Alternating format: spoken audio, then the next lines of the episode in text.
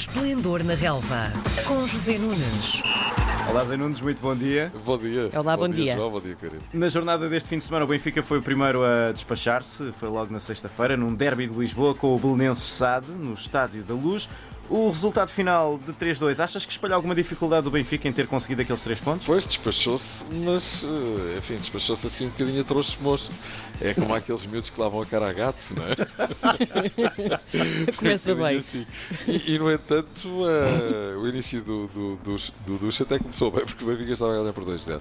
Mas, eh, enfim, eh, de facto, a equipa desligou na segunda parte, provavelmente pensando nos compromissos que por aí vêm, desde já amanhã, a primeira mão das meias finais da Taça de Portugal frente ao Famalicão, na luz, frente a uma equipa que é a quarta classificada do campeonato, e depois no sábado eh, esse grande clash frente ao Porto no Estádio Dragão, um jogo que pode até de alguma forma clarificar a questão da luta pelo título, mas eh, o Belenenses faz parte deste filme, fez um excelente jogo e criou muitas dificuldades à equipa do Benfica, fez o 2-1, o Benfica fez 3-1, o Belenenses faz 3-2 e o final do jogo foi até aflitivo para a equipa do Benfica, portanto não foi uma grande exibição, mas foi mais uma vitória. 18 em 19 jornadas, o Benfica continua imparável na frente, primeiro lugar, mantém os 7 pontos de avanço sobre o Porto, que também ganhou, já lá vamos. Melhor ataque do campeonato, 47 golos, melhor defesa, 8. Eh, e de facto, uma performance incrível, só perdeu 3 pontos em 19 jogos, o que é absolutamente eh, fantástico. Dúvidas havia muito também, até como tem havido nos últimos jogos em relação ao Porto em Setúbal. O resultado acabou por ser, lá está, um expressivo 4-0 para a equipa de Sérgio Conceição. Achas que isto é um fim de crise no Porto ou foi mesmo o Setúbal que não teve inspiração para bater o pé? Bom, eh, vamos ver, não há dúvida nenhuma que estas quatro laranjinhas que o Porto eh, foi colher a terras eh, do Sado eh, dão outro conforto espiritual, vamos dizer, a uma equipa que não tem vivido dias fáceis. A vitória na jornada anterior frente ao Gil Vicente tinha sido muito sofrida, até mais do que aquela que o Benfica obteve frente ao Belenenses. Porto estava em convalescença, resta saber, como tu sugeres, a Karina se já recuperou totalmente ou não. Pois. Amanhã creio que não é um teste que possa eh, confirmar ou desmentir eh, essa situação. Vai jogar a primeira mão da meia-final da Taça de Portugal a Viseu com o Académico de Viseu. Até pode não ser um jogo assim tão fácil, mas seguramente que ninguém tem dúvidas que existe uma diferença enorme de qualidade entre o Académico de Viseu, que apesar de tudo é uma equipa eh, que joga bom futebol e por alguma razão está nas meias finais da Taça de Portugal, e o Porto, como é óbvio, não é? Mas eh, também é preciso não esquecer que o Porto, tal como o Benfica, eh, seguramente irá fazer amanhã, enfim, rotação de alguns jogadores no sentido de hum, estar, enfim, totalmente e a 100% recuperado para esse jogo de sábado que é absolutamente imperioso para o Porto eh, ganhar. Eh, por isso, eh, enfim, respondendo definitivamente à tua questão, não há dúvida que o Porto fez, isso é verdade, o melhor, claramente o melhor dos jogos eh, Até agora. dos últimos tempos, Sim. do último mês, vamos dizer assim.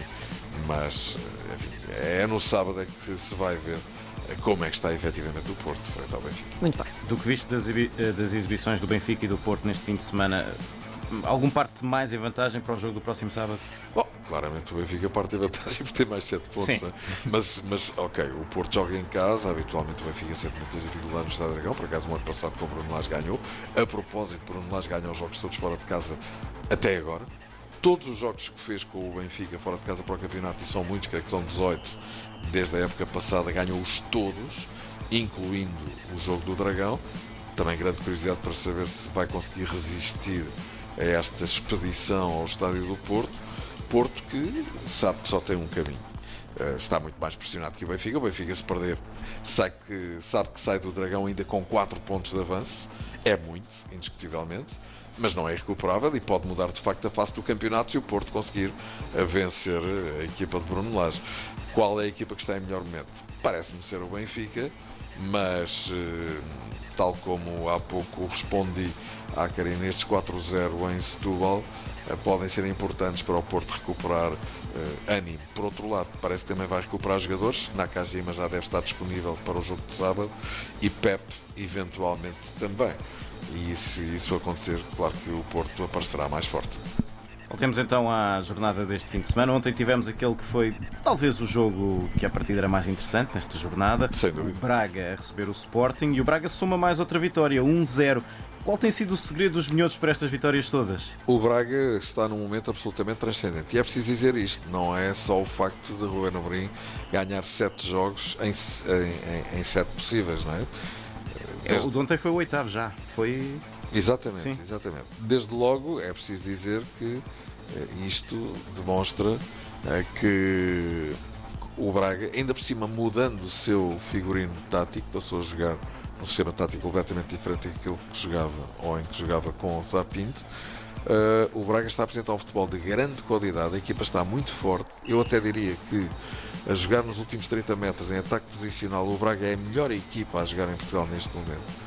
Uh, conseguem rodar a bola, criar linhas de passe, apoios, uh, mudar o flanco sempre com grande qualidade, mantendo a posse de bola e criando desequilíbrios. Tem um plantel muito bom, melhor que o do Sporting mais a mais agora sem Bruno Fernandes Costa, que estava na bancada a ver a partida, eh, vindo rapidamente de Manchester, onde se estreou no dia anterior para ver uh, jogar a equipa da qual era capitão até a semana passada, mas uh, enfim, importa dizer que mesmo com queixas de arbitragem, sete cartões amarelos foram mostrados por Jorge Sousa aos jogadores de Sporting talvez um pouco de exagero, mas quer dizer, não é por aí que o Sporting perdeu o jogo com o Braga. O, jogo, o Sporting perdeu o jogo com o Braga porque o Braga foi mais forte e claramente mais forte. O Sporting até entrou bem, mas rapidamente se percebeu que o Braga estava mais forte e creio que o gol marcado por Trincão, o senhor 31 milhões, Uhum. uh, acaba por ser de facto uh, o corolário uh, lógico e justo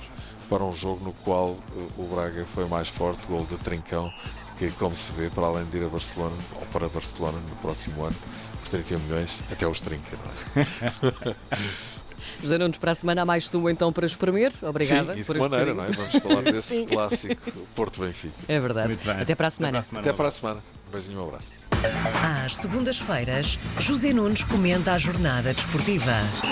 Esplendor na Relva, às 10h20, na RDP Internacional.